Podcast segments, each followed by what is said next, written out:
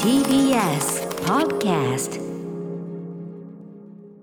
時刻は夜8時を過ぎました2月7日火曜日 TBS ラジオキーステーションに生放送でお送りしているアフターシックスジャンクション略してアトロクパーソナリティの私ラップグループライムスター歌丸ですそして火曜パートナーの宇垣美里ですさてここからは聞けば世界の見え方がちょっと変わるといいなな特集コーナービヨンドザカルチャー早速ですが今夜の特集はこちら本についてあれこれ語らうアトロクブッククラブ松井玲奈とブックライフトーク編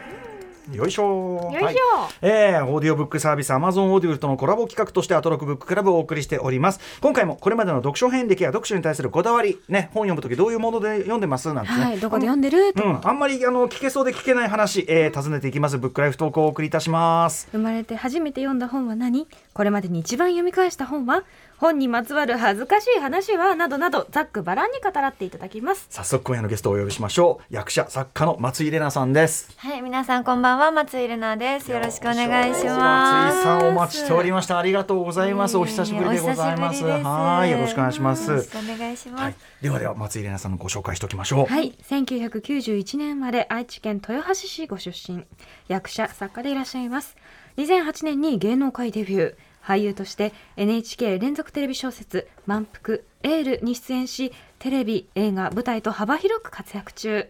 2019年には「カモフラージュ」で小説家デビュー他にも「ルイルイ」やエッセイ「秘密の食べ物」を刊行されていますはいということであの前回ご出演はまさにカモフラージュ出されたね、えー頃という2019年3月の結構ぶりなんですよね。はい、そうです。はい、ご無沙汰してもらってか、こうコロナ挟んでるとなんかすごい、すごい昔って感じしすまごすいもんね。昔っていう感じがしますね。ねえ、その後も本当に大変ご活 躍で各方面、えーはい。ありがとうございます。あのご本の話もぜひしたくって、はいあとまずそのカモラジュカモラジュもすすごい下を巻いたんだけど、ルイルイが、すその連作って短編集に対して連作ってはいなってて、読み終わるとあそういうことかっていうか、はいはい、読み終わるとちょっとあんまりおあの多くは言えませ んが、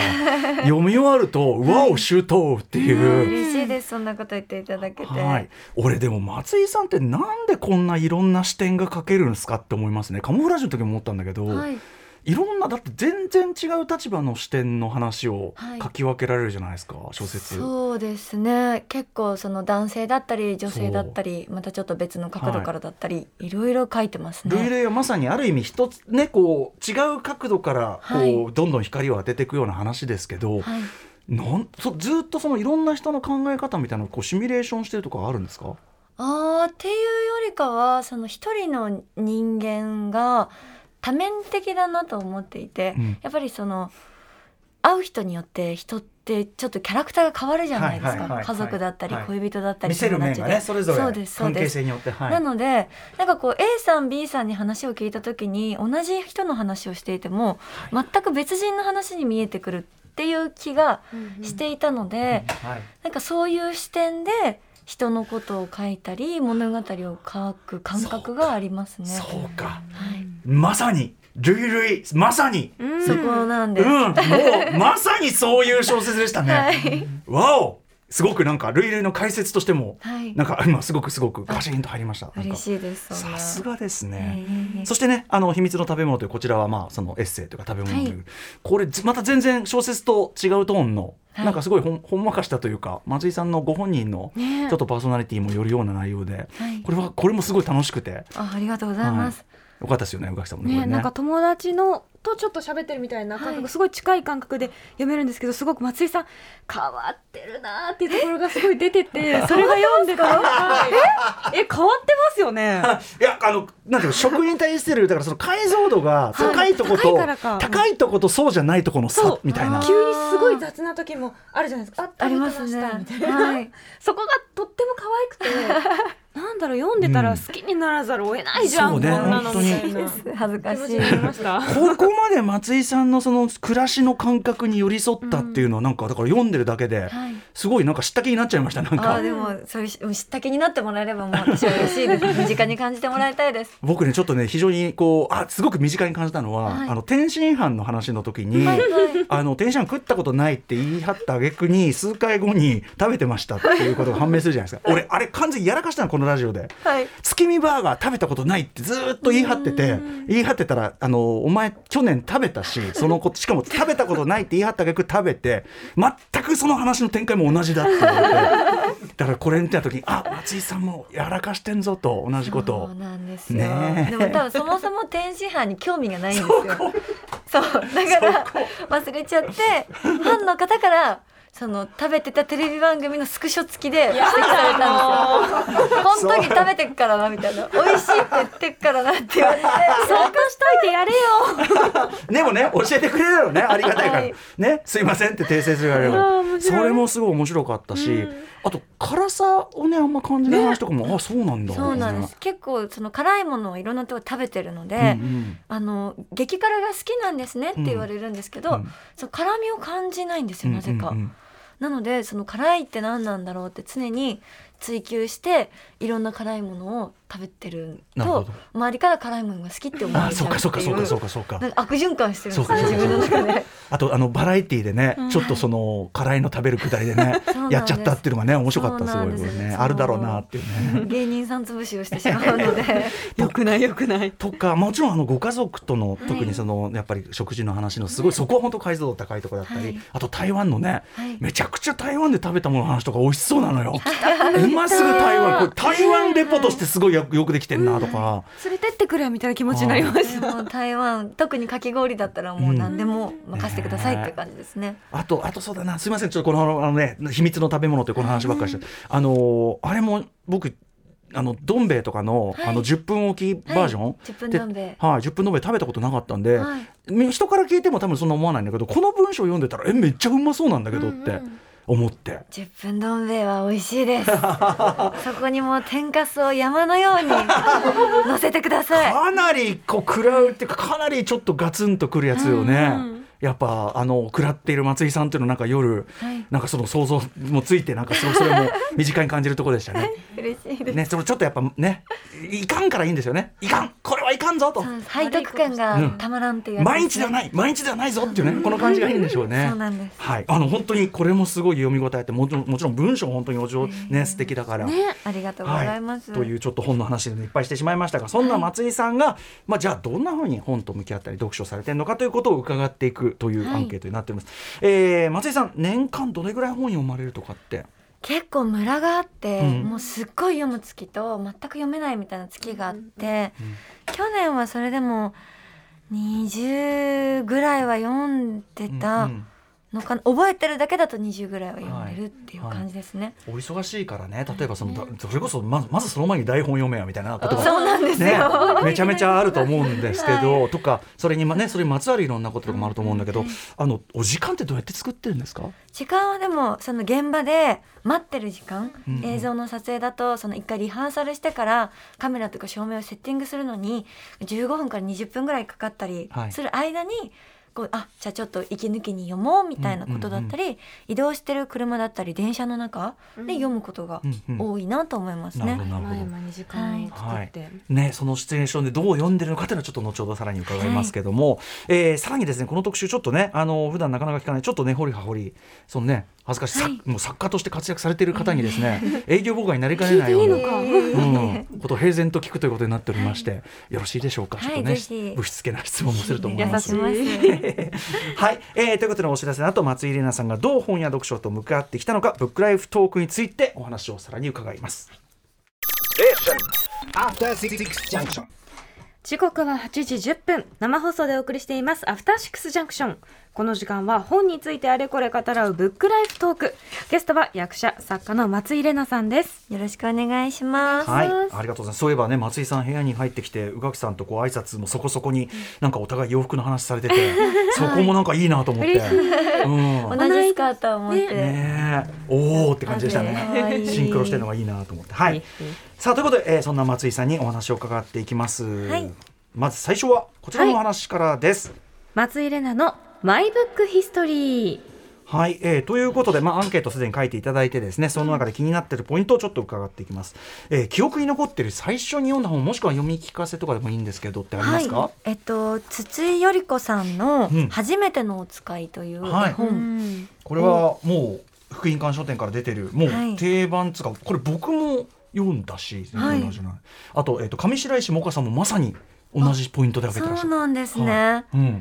初ぱめりてのおこ使いれはずっと家家に昔からあって私三つ上の兄がいて、はい母がすごく本が好きなのでそうなんもう兄の時からたくさんの絵本が置いてあったんですだねい。いですでねその中でこういつもあの保育園に連れてってもらう前にこうんうどっさり絵本を持ってきて、うん読まないと私は出かけないからっていうことを知ってたらしくて、えでそのー中で一番お気に入りだったのがこの「初めての使い保保育園に行く前にはいこう置いて、はいそれを一通り読んでからじゃないと」行かない絶対読まないといかないから私はって言って母を困らせてたっていうでもな話んかがいいい困りじゃないな んかなんかなんか知的わがままっていうかねなんていうか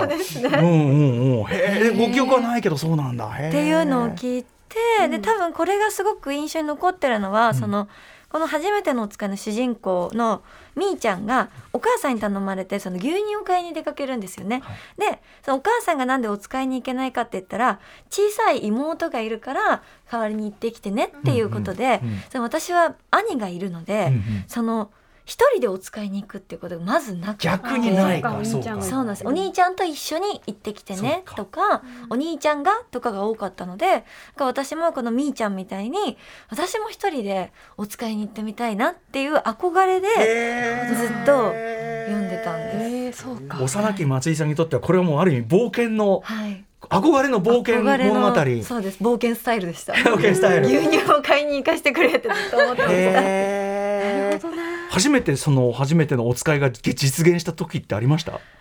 はあでもコンビニだったような気がうんうんするんですよねでもお使いっていうよりかはそのお金を渡すからうんご飯買ってきなっ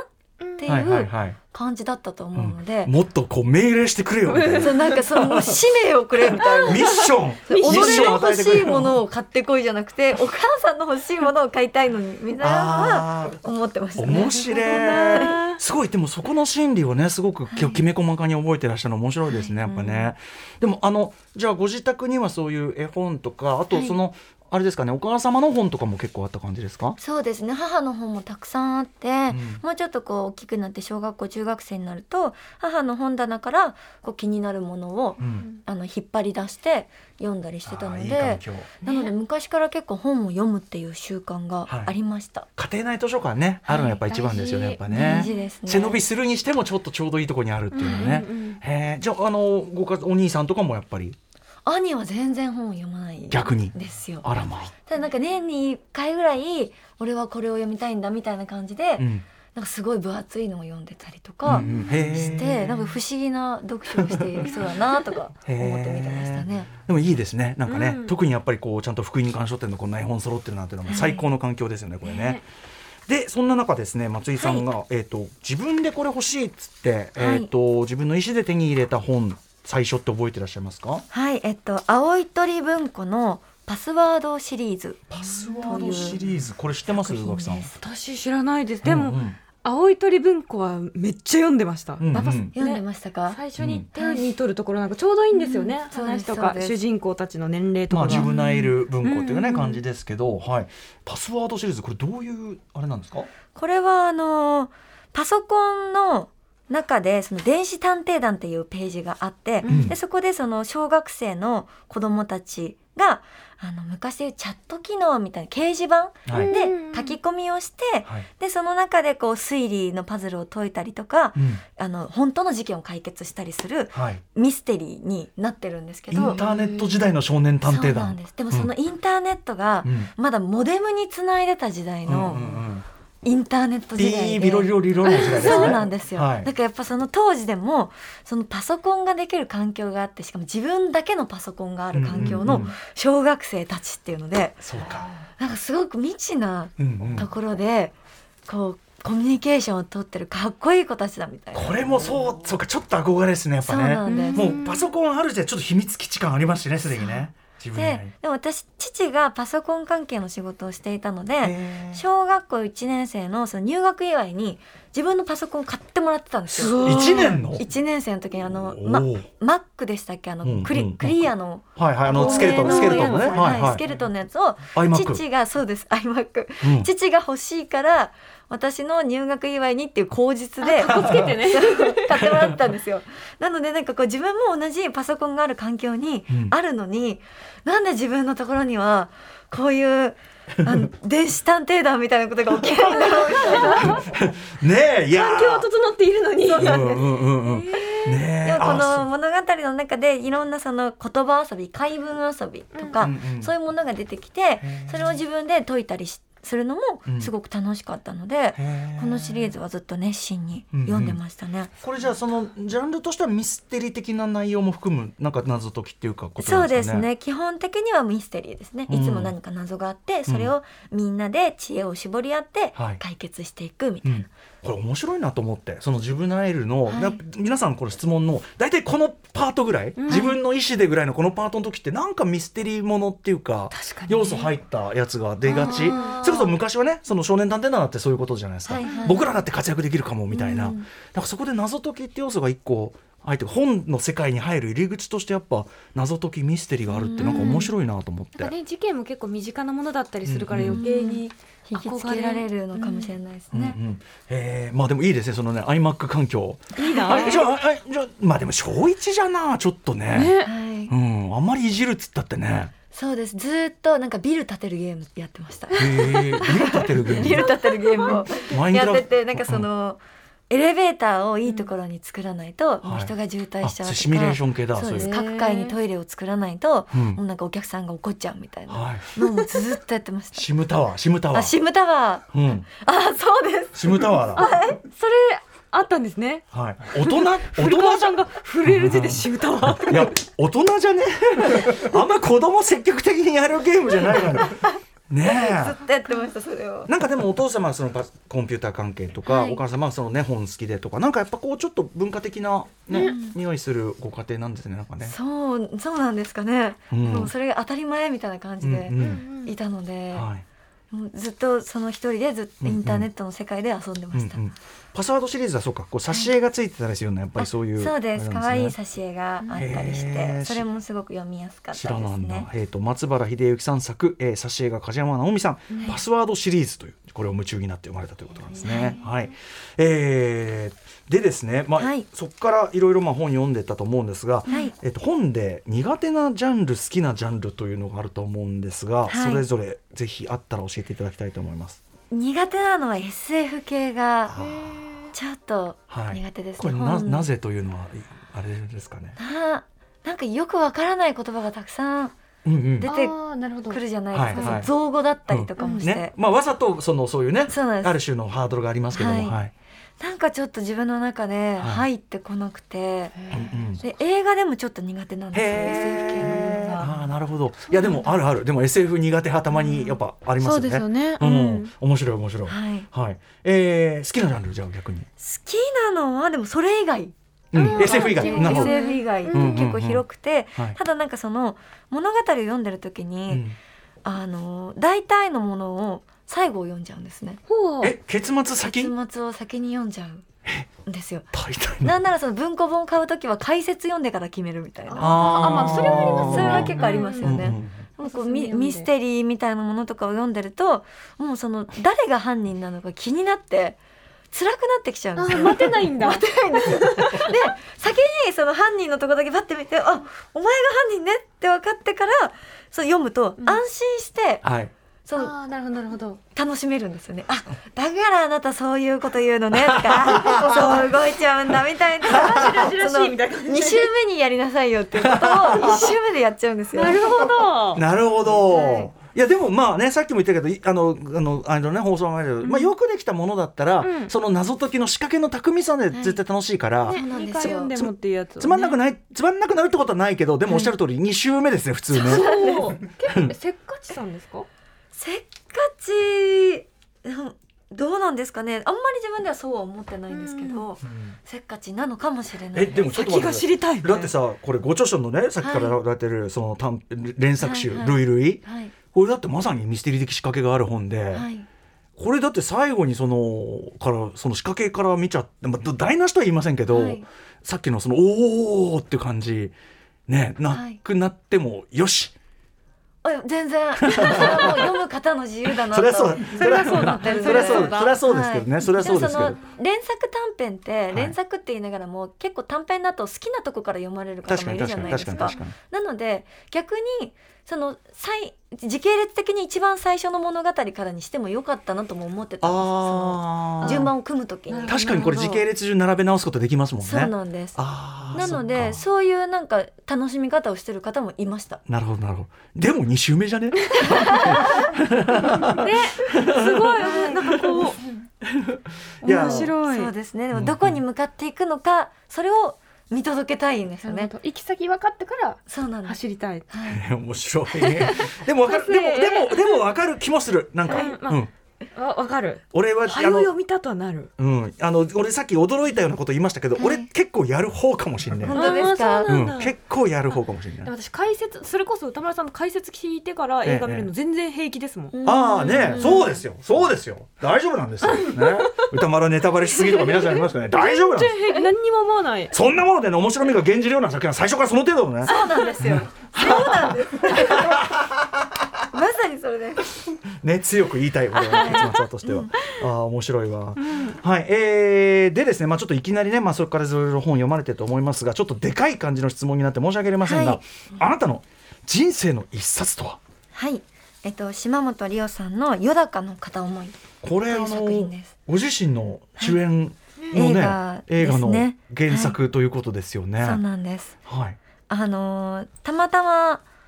入ったビレッジヴァンガードうのん天体コーナーになぜかこれの文庫が置いてありましてはい。でそれまですごく仕事が忙しくてうん本を読めない時期が高校生ぐらいからあ二十歳過ぎるぐらいまでそうです仕よね事を始めてバタバタしてたのであったんですけはどいはいたまたまそれこの本に出会った時にはい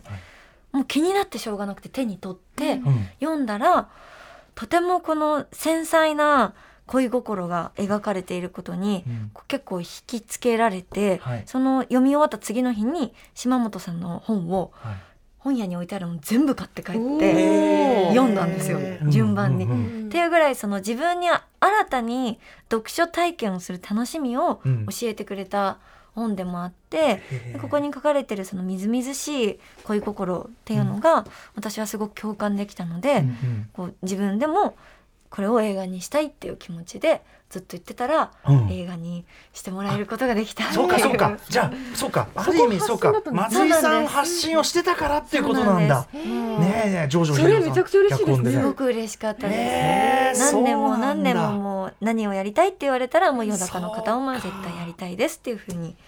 言っていたら力を貸してくれる方がたくさんいて実現したので、もう私の人生の一冊といったらもうこれしかないという一そ冊うでですす。そうですねはいそのもう乾ききった乾ききったその読書に植え切った、はいあれに改めてこう新たな土壌を作ってくれたわけですもんね。そうですねやっぱそれまでその「ハリー・ポッター」とか、その「青い鳥文庫」みたいな、うんうんこう割と子供向けうんうんのうんライトなこあう文学しか読んでなかったのでそういう中で初めてこうちょっと大人向けの,、うんうんあの小説っていううんのをはい読んだので、はいこうだから少女漫画みたいに結ばれることが絶対ハッピーエンドみたいなうんうんヒロインとその好きな男性が絶対に結ばれるとか、何か幸せなことで絶対終わるみたいなのじゃないんだ実際はみたいな、現実をこう突きつけられたようんはういな、大人の物語。そうですね、それがすごくセンセーショナルだったので、へなんかこうぐさぐさ刺さったえ作品ですその後島本さんの島本龍さんの他の著作も読まれてやっぱ合うなって感じがあらありました、合うなっていうのはありましたねこう島本さんの作品に出てくる女性たちの感性がとても繊細でこう自分が感じてた言葉にならない言葉を物語の中で言語化してくれてる感じがしてそれれがすごく嬉しくて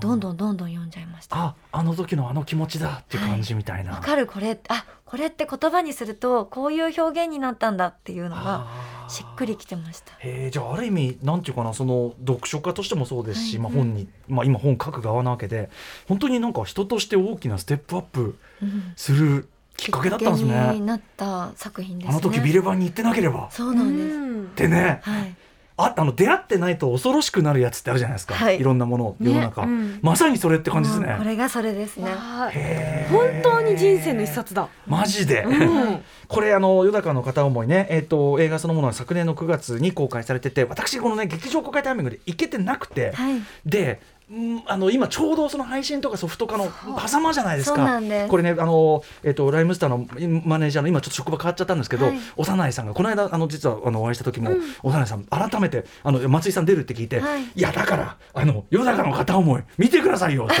めちゃめちゃいいんだよそうなんだよでも今ちょっと見る方法ないのよつってそうなんですよ早つく見ってたい言ってたんでちょっとあの、まあ、配信ソフト化のタイミング本当に遅ればせで申し訳ございません、あのいえいえ必ず拝見しますので。はい、もしお時間があればよろしくお願いします。松井さんのその思い入れのこと知ってみると、いよいよちょっと、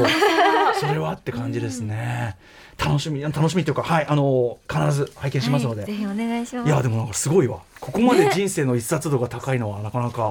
記者の一冊でしたうね。ん、って感じでしたね。はい、ということで、松井玲奈さん、ブックライフトーク、えーこれまでどんな感じの読書遍歴を送ってきたかを、ここまで伺ってまいりました。はい続いていってみましょう。松井玲奈読書にまつわるあれこれ編こっからがいよいよですね普通はこういうこと聞かねえぞというね話に行くわけですけども、 えー電子書籍って読みますか、全然読まないです。もうんうやっぱ紙紙で派すね。その小説とかは紙をそのさっき最後すぐ読んじゃうって言ったんですけど、ええ言った割にそのやっぱ紙をめくる瞬間がうん好きなんですよね。うんうんその文章がこう流れていく中で次はじゃあどうなるんだってそのめくる感覚が好きなので、基本小説はもう紙、うんで雑誌とかもう漫画の本当に好きなものの一部だけ電子で入れて持ち歩いてるっていう感じですね。なるほどね確かにねやっぱねあのそれはそうでね本当はね、こうやっていきたいというのはありますよ小説ね、は紙派う。んえー本を読むスピードなんですけど、はい早い方か遅い方か、遅くはないと思うんですね。 うん、でもあんまり人と並んで本読まないじゃないですまか。あまあまあそうか比較でき比較できそうなんですよ比較できない間違いないうんうんうんうんなのであんまりわかんないんですけど、うんうんちなみにその、はいあの本っていうかね今本でちょっと連想しちゃったんですけど、はい台本とかねいっぱはいいまあも読まれるじゃないですか、はいああいうのって僕あのやっぱあの形式に慣れてないとその例えば映画の台本とかはいはい舞台の台本って、こうなかなか入ってきてるだから僕とかは逆にこう読むのすごい時間かかったりするんですよね、はいはあいあいうのああいうあの台本とかはこうバッと入ってくる方ですかああいうのって。あーでも最初は入らなくても読むっていう感じですね。うんうんうんうんそのもう人の名前もわかんないじゃないですか。はいなんかもうリサだとか、うんうんななリーナーだとか似たような名前の人がいっぱいいたり、はい洋物だともうシェイクスピアとかだともう全くわかんなくなるので、確かに何回も何回もやっぱり読んでいくうちに、はいだんだんその自分でも人間関係の設計図を書いたりしてあーやっと分かってくるっていうへー感じですね。設計図例えば本によってはそのし読書の時に設計なんてこうはい人はい物相関図とかそういうのってやるタイプですか、メモとか読書の時はやんないです逆に、ね。へーはい。なるほどなるほどあの読書ねあのどのタイミングで読むかっていうの移動中なんてことをおっしゃってましたけど、はいまあ主にじゃあ移動と読む時間っていうのはどのあたりですかあご自宅う他んだと、なんか今日は本を読む日だみたいに決めて、わざわざ喫茶店に行って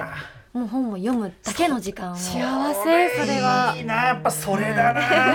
それだな場所はなんかいつもお決まりの場所とかあるんですおか。気に入りの喫茶店がいくつかあって、やいいなっぱ程よくざわざわうんしてねて、はい美味しい飲み物が飲めるところっていうのも確かにいいいいななあ。それいいそなの一日があればうね。んそうだいいリフレッシュできるなと思います。なんかねなんかうちじゃなくてそれってありますよね、うんあのラランド西田さんのねもう完全に場所が特定できるね高田馬場のおっしゃっルてましノたア、ねルノアールのこの席っあつのってね奥の席で言ってましたもんねみたいなのもあるしねご自宅ではじゃああんま読まないんですか、自宅では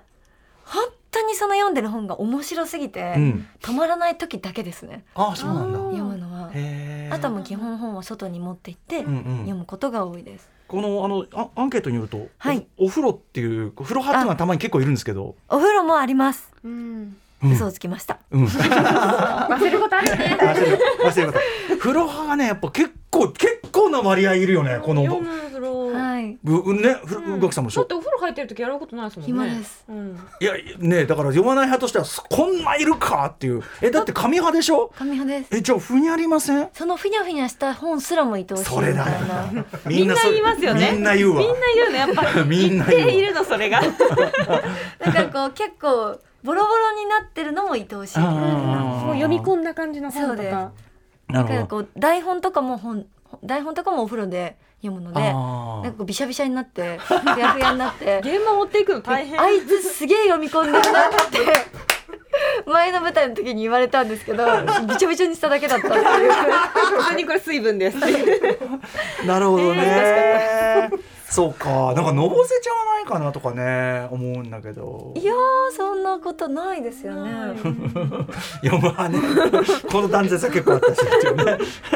はい、えー、でですね、まあ、本いっぱいお持ちかと思うんですが収納とかどうでしょうか、収納はあの東京の家に本棚を一つだけうん。置いてい一つなてん、ですね。そうなんですちょうど今スタジオにあるようなあのあ結構背高めのでも高めうんうんうんのあの大体 2, 2列配置のはいはいはい本棚になってうんて、うんでそれがこう猫が遊べるキャットタワーになってる本棚にうんうなってるんですねはいなんで結構入れれる場所はそんなに多くないあで猫ちゃんいらっしゃる、そうです、うあんうん猫2匹飼ってるんですけうんどうんうんその猫も遊べるうん本棚にうんうんなってるのでそんなにパンパンには入れられないうんうんその本棚一つにここは読んだ本うんここはこれから読む本っていう風に分けて入れていてへーでその時置いておきたいものだけを置くようにしてます。おーでも本ってねこう流動していくじゃないですか絶対に増えるじゃないですかどうどうするんですかそれをその母が本が好きなのではいはい実家に帰る時に今はもういいかなっていうのをうん一旦持って帰ってあ開けーてでその実家にある実家に実家の壁一面がでっかい本棚に出たてーいいねそこにこうバカバカ本が入ってくんですよ。 いいね。はいはいはでいそこに自分帰った時に「あこんな本あった懐かしい」みたいなこれちょっと持って帰ろうかなって言ったり新しく本屋さんで買ってきた本を入れ替えながら、その時だけの本棚を作ってます。あーあの実家に送っちゃうとかね実家に置いとくパターンあるけど、実家お母さんが読まれるから、はいそれまたニュアンス違うよねちゃんと読む人が次にいるところに送ってるから、はい実家図書館ですねある意味ね実家図書館です。うおいいな何それなんかあるべき姿のような気がしてきました家庭の家族のあるべき姿、はい実家図書館私は自分の床のことを考えてすごく悲しくなりましたけど、 うんとかそのねあのなんていうの物置としての実家みたいなあさそうですそうですそそれそれは最終流刑地みたいな じゃないもんねなんか生きてるよねなんかちゃんとそれはねうちの親だって読むよ読むけどちょっと量が多すぎてそうね。へえでも素敵 なんかそれはいい感じあとそのなんかご自宅のそのなんかちゃんと整理感みたいなのも出てきてていいですねやっぱねなるほどなるほど、えーでですねあと本周りのいろんなこうグッズといいましょうか、例えばブックカバーしおり付箋、はいこういったもの使われるものありますか、えーっとあんまり使わなくて、うんしおりもあのカバー帯はいをしおりにああしちゃう。こう外して。これこそうれですあ帯を外して帯を外してしおりあにーするしはい、その文庫でもその単行本でもその帯がない時は表紙をうんああ、ここもうね。こうグイモンッととああ結構折り目結構がっつり折り目つけてポンって入れちゃうさっき言ったそ のあれですもんねそのふにゃりとか折り目はこれはもう年輪だからいよしってことですも んね。そうなんです。うんうんっていう風に読んだり、まあついてるそのしおりうんを紐のしおり使ったりするんですけど、はいブックカバーもそのかけた方が綺麗な状態保てるのは分かってるんですけど、え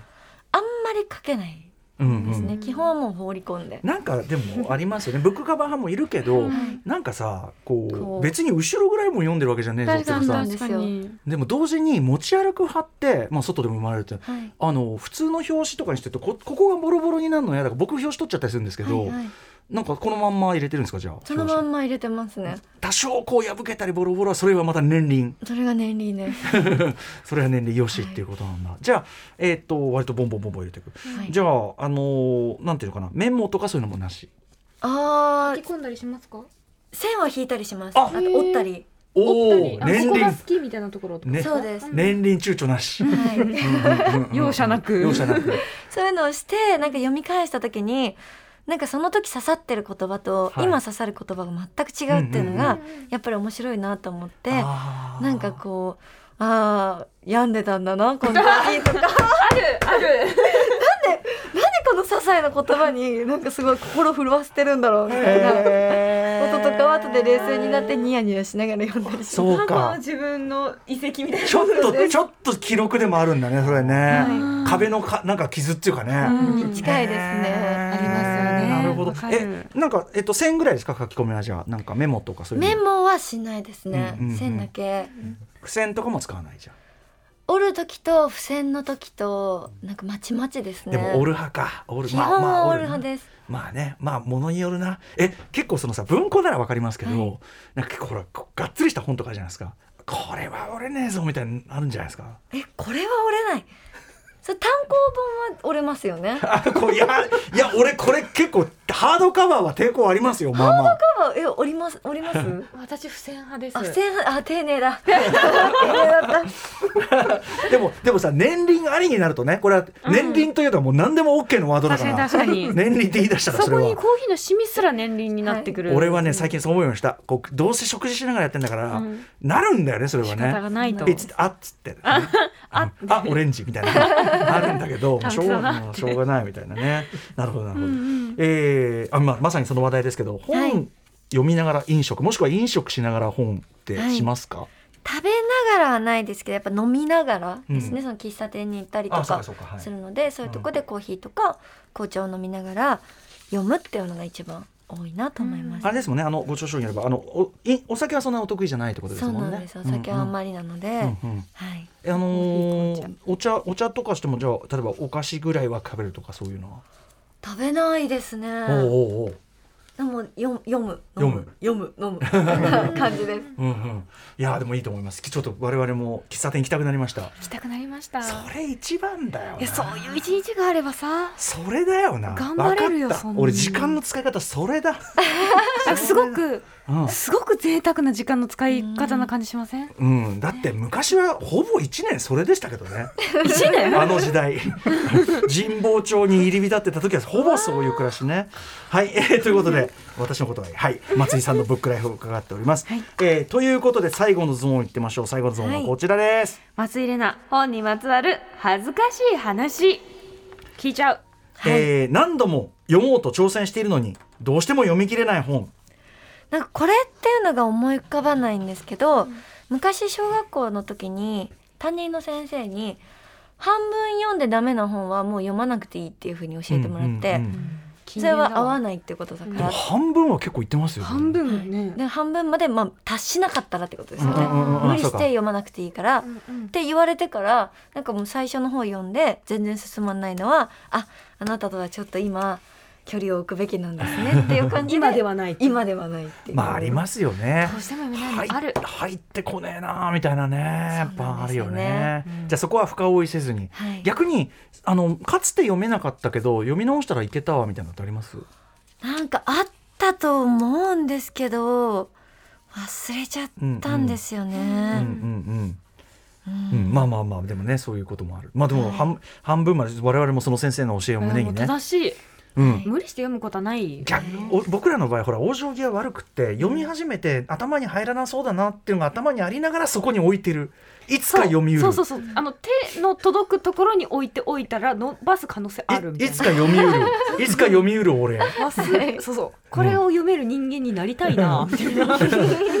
これを置いている俺というのはまだその範疇である。 大体カッコつけてカッコ本なんですよねありがとうございます、えーあとですね、まあ、恥ずかしくて人に言えないっていうかねあの、はいちょっとこれ読んでないの恥ずかしいかもというような名著の類はありますか、うんまあ、これもね、あー別にいいんですけどね、うん、そのよく言う芥川龍之介とか太宰治みたいな文豪の方たちの作品っていうのが学校の授業でやった以外はほとんど読んでない教科書に載ってたみたいな感じ以外は、ぐらい、うん羅生門とかうんぐらいしかまあそうよね。読んだことがない。まああの羅生門とかねどういうものかって分かってればいいと思うんですよ。そいろんな角度でしょといろんなうカツラを持って逃げましたって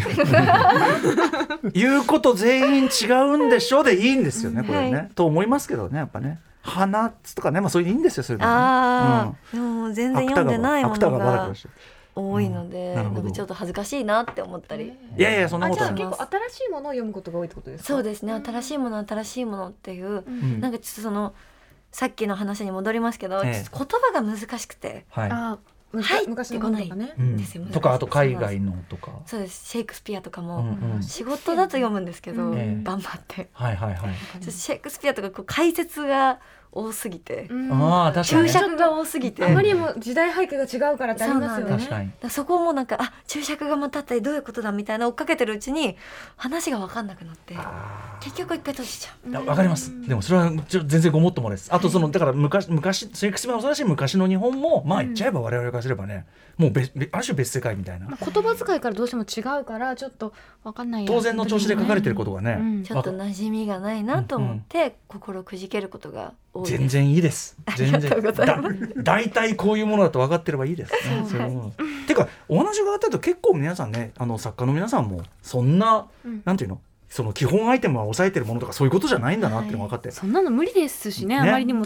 たくさんあるから、うん、いいと思いますそれはね。はい、えー、そしてですね、まあ、皆さん、本棚みたいなのがねある時に見せる用の本ってありますかっていうかその本棚用、例えば松井さんの本棚写真なんかちょっと番組で見せたいんでみたいなそういうのとかがある時用と言いましょうか、はいありますかまあえっと、美術書が好きなので、うんその美術書ブリューゲルピカソあうんうとんダリーとかいピカソとかみたいな、そういうものはたくさんあるのではいそれを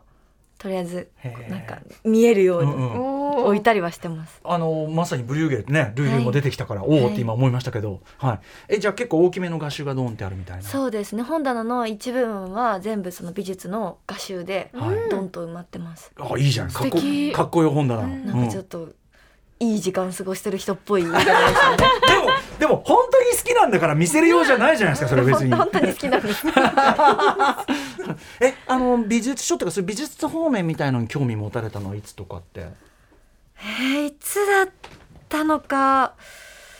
でも時間があるようになって25以降ぐらいに時間があるようになって、うん美術館に行くのがやっぱ楽しいなと思いい始めて、結構上野に通ってた時期があったあんですね。ねでその時にその美術書を買って帰るとあ家でも楽しめるんだでしかもそのより詳しい解説が中に書かれているのが面白いなと思って、それで行ったその展覧会のものは買って帰るっていう図録とかねそうです図録を図録最高ですよ図録ねは最高出た 図録最高組図録最高図録ってさあすいませんねこんなカジュアルな、ええ図録ってあんなこう製本であんな写真全部カラーだったりしてあんな分厚くてこんな安いのみたいな感じしません、本当に思います普通の本の感覚で言ったらありえない値段ですよね。もう二三万してもおかしくないみたいな、ほんとほんとえ3000円台でいいんすかみたいなのありますよね。はいだからで詳しいの見てると確かにそのあのあ分かるともっと面白いんだとかありますもんね。思いますうんうんなのでこうどんどん集めていって、うん、なんかこうちょっとそれっぽく背拍子とかをこそう見せてます それは好きなんだからいいいいんじゃ ない、はいえー、他になんかこう本にまつわる恥ずかしい話とかエピソードありますか、えっと自分の書いた作品が出た時に、うんそのいろんな店舗さんを回ってプライベートで、その店舗ごとにどこに置かれてるかとかどんなポップを書いていただけてるのかみたいなのをうんチェックしてうん一喜一憂してました。いやーこれはやっぱりでもあのー特に松井さんのお立場で特に出されたあのカモフラージュ出されたばっかりの時とかって、そのねほらその人によってはその元 SKE というところであのタレント本とかに置かれてる小説なのに、うんとかさ、しはいありますよね当然ね。そうそうなんですなんかそういうのでちょっとあもっと頑張らなきゃって思ったりこうすごく大きく展開してくださってるところもあったりとかして、うんうんはいそれはすごく嬉しいなって思っ書た店り員さんも多分読めばそれどころじゃねえぞっていうのはもうカモフラージュ一発目でわかるはずだからと思うけどいやでもそれご心配だだだしだしそのなんていうかな他の芸能活動のアウトプットと本って違うからんなんかそういうのって初めて出す時って僕もなんか勝手が違いすぎてあなんかその事前にレビューが出たりするんじゃないんだとかさはい本って出てからうんレビューが出るんだとかさはいなはいそうんかです結ね構違いません全然違いますね、うんそうなのでなんかご自分もどうやって広めたらいいのかもわからなかったし、うんなんかこう CD も出してきたんだけれど、うんそのショップにわざわざ行って買う人いるかなみたいなうん思ったことがなかったんですよね。まあねあのファンファンの人がむしろ来てくれる方のねそうなんです買ってきてくれる、るっていうのがうんうんなんか、もう変な感じで当たり前になっちゃってて、うんうんなんか自分が出したものを手に取ってくれる人がいるっていう、はいしかもその本当に一から作ったもうのんうんに対してこうお金を出したいと思ってくれる人がうん目の前に現れた時うにんうんうんうんすごい嬉しかったです。そうだよね私そうですよね可愛い。に行きたいけどこらえてこう影からずっと見て ます。えー、そうか。えそうですよねじゃあやっぱりあの多分他の仕事に比べて各仕事って圧倒的にコスパ悪いじゃないですか多分まあそうですね時間と大変さで言ったらそうですねでもやっぱお好きなんですね書くのも好きですね、うんはいうんなんかそれがすごい伝わってきたなという、うんうんうんうんうんねえだし、なんていうのかなその確かに分かりますよそのいわゆるその音楽作品でも映像作品でもいいけどあれってまあいいわゆる総合芸術ねみんなで作るチームものだからだけど、本ってその自分が考えたね文章がそのまま、要するにまあある意味きこう切り売り自分のな切そうり売りみ中たいながそのまま乗っちゃってるものがだからこう一番センシティブですねやっぱり、一番柔らかいとこ出してるって感じするからまだ出してないんですよ出してないね てまだ出してないんです よまだあ るよこの子まだあるななんだそれなんでそれを改めて言うんだいや楽しみにしてます頑張ります えーということでだんだんねちょっとお時間近づいてまいりましたが、えーちょっと最後のまとめのこれもちょっと大きな質問になるんですが、はいえー松井玲奈さんにとって読書とは何でしょうかはい、えー気持ちをリセットするための方法かなと思ってますその撮影現場だったりとか今ちょうど舞台の稽古をしてるんですけど、休憩時間に何もしてないとなんかこうその作品のこととかばっかり考えちゃって、うんうんうん頭がいっぱいになっちゃうんですけどこう本をパッと開くとその別の世界に自分がまた入っていけるので、一旦全部忘れて、うんその物語の中だけに自分が存在することができて閉じたらじゃあまた頑張りましょうっていう気持ちになれる、なんかそのスイッチのオンオフをしてくれる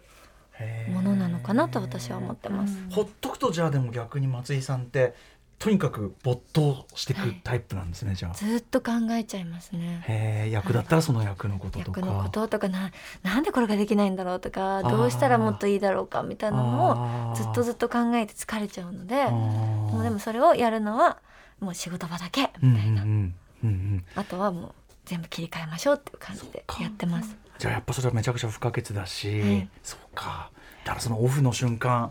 でも我々もそうだねだからさっきの喫茶店ですよ喫茶店の日作んないと、そうですね読書ぜにひうん、キュキュキュキュやってるから、そうだようん、ずっと走ってから 一回最初回って喫茶店行こうっていううんなんか話聞いててもう自分の中の喫茶店うかおーじゃああそこ行くかなって、ね、あ本持ってきたくいなりましたいですねそれがあれとあれとあれ抱えていくかってやっぱ思いましたもんね。鴨川行きて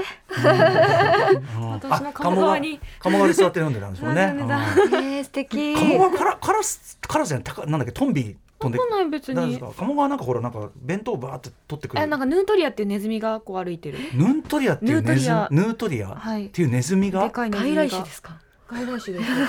なんかそう泳いでるなーっていうくらい です謎の話になってきたところでね。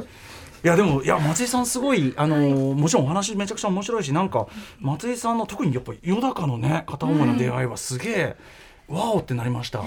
そんな嬉しいですそっかでかいんだっていやだからだからこそなんで見てないんだお前ってちょっと本当に申し訳ありません。早く見たいよ全然大丈夫です、はい、あのちょっと必きっずとねもうちょっとで見られるように、はい、えーということでございます。えーここまで松井玲奈さんにお話を伺ってまいりましたが、えー実はですね、まあ Amazon オーディブル実は限定番組あの二つジャンクションの放課後のねアトロクブッククラブの方にもご出演いただくことになっておりまして、はい、えーこちらは、えーあれですね、まあ今日のまず放送したやつは、えーと来週か。えー、2月14日火曜日夜9時からあの本日のブックライフトークをお届けいたしますで、えーとことこの後さらに、そうなんです、うんあのこの後撮るのが文学で楽しむ美味しい読書うん文字、んあ文字で楽ししむ美味しい読文字なん書とでいうすテねーマで、えー再来週に配信されるということでこれも楽しみですねちょっとこれからお話がすみません、はい長丁場になってしまいますえが。えよろしくお願いしますいや実際そのねあの秘密の食べ物、はいめちゃめちゃ、めちゃめちゃ美味しい美味しいエッセイを出されてるからありがとうございますやっぱりその文章からだからこれはまさにそうでしたよ本当にはい俺途中お僕腹減っおそう腹減っちゃいましたか俺セブンイレブンの小籠包買いに行こうかわかるぜひ な出来が超いいんですもんねはいはい美み味したいいなですでそんな松井さんがねどんな本を勧めていただくかこちらも楽しみにしております、こちらの番組は Amazon オーディブルに登録すると聞くことができます。2月28日火曜日までに登録すると2ヶ月無料です。その後は月額1500円。12万以上のオーディオブックが聞き放題となります。ぜひご登録お願いします。そして最後にぜひ松井さんからのお知らせもお願いしますはい、えー、2023年劇団新幹線43周年、えー、えっ、と、ん工業こう工業、あ43周年工業春公演、えー港町純情オセロ月がとっても墓場編に、えー出演いたします、えー東京公演は2023年3月10日金曜日から3月28日火曜日、えー東京建物ブリリアホールにて、えー開催しております大阪公演は2023年4月13日木曜日から5月1日月曜日クールジャパンパーク大阪 WW ホールにて、えー上演しておりますよろしくお願いしますねえ脇さん絶対行きたいねえ行きます新幹線の話ついかねるもねしてたばっかりでねあ新我幹々線ここも見に行くの好きなので本当ですすかっ。ごい楽しみです、お久しぶりの結構お芝居が濃密な作品になっているので、新幹線じゃでもいろんなお稽古体も動かすでしょうし大変でしょうだってね毎日びちょびちょになりながらやってます。えそうだろうな大変な中本当にお越しいただいてええ本当にありがとうございあますりがとうございます。はい、えー以上ここまでの時間アトロックブッククラブブックライフトーク編お送りしました松井玲奈さんでしたありがとうございましたありがとうございました。そして明日のこの時間は映画音楽を芸術の域まで押し上げた作曲家エンニオ・モリコーネとは一体どんな人物なのか特集今ねあのドキュメンタリーもやったりしてますが、えードキュメンタリーが劇場公開されてますがもちろん解説いただくのは音楽ライター小室孝之さんです After Six Junction.